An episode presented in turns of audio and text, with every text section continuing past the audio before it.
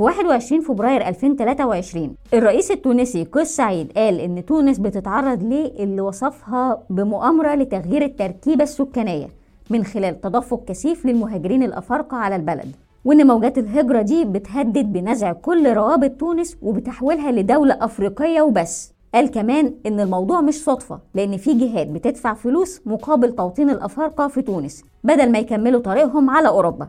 المعروف إن الأرقام من سنة 2020 قدرت عدد الأفارقة في تونس بحوالي 700 ألف. وفي تقرير لدويتش فيلا قال إن جامعة تايم التونسية وصل عدد الطلاب الأفارقة فيها لحوالي 90% من الدارسين.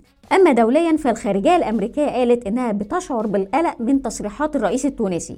ده بالتزامن مع قرار تاني من البنك الدولي واللي قال إنه علق التعاون مع تونس بسبب الاعتداءات اللي بتستهدف الأفارقة مع خطاب الرئيس التونسي. في الناحية التانية خطاب قيس سعيد لقى تأييد بين التيار القومي التونسي. وسط تحذيرات على السوشيال ميديا من إن موجة ال Afrocentrism بقت خطر فعلا على تونس. وقالوا إن وجود الأفارقة غير الشرعيين بقى فعلا مؤامرة لأنهم بقوا طرف في مشاكل تونس. وبقى ليهم صدى بيخلي مؤسسات دولية تاخد مواقف من الحكومة التونسية عشان خاطرهم.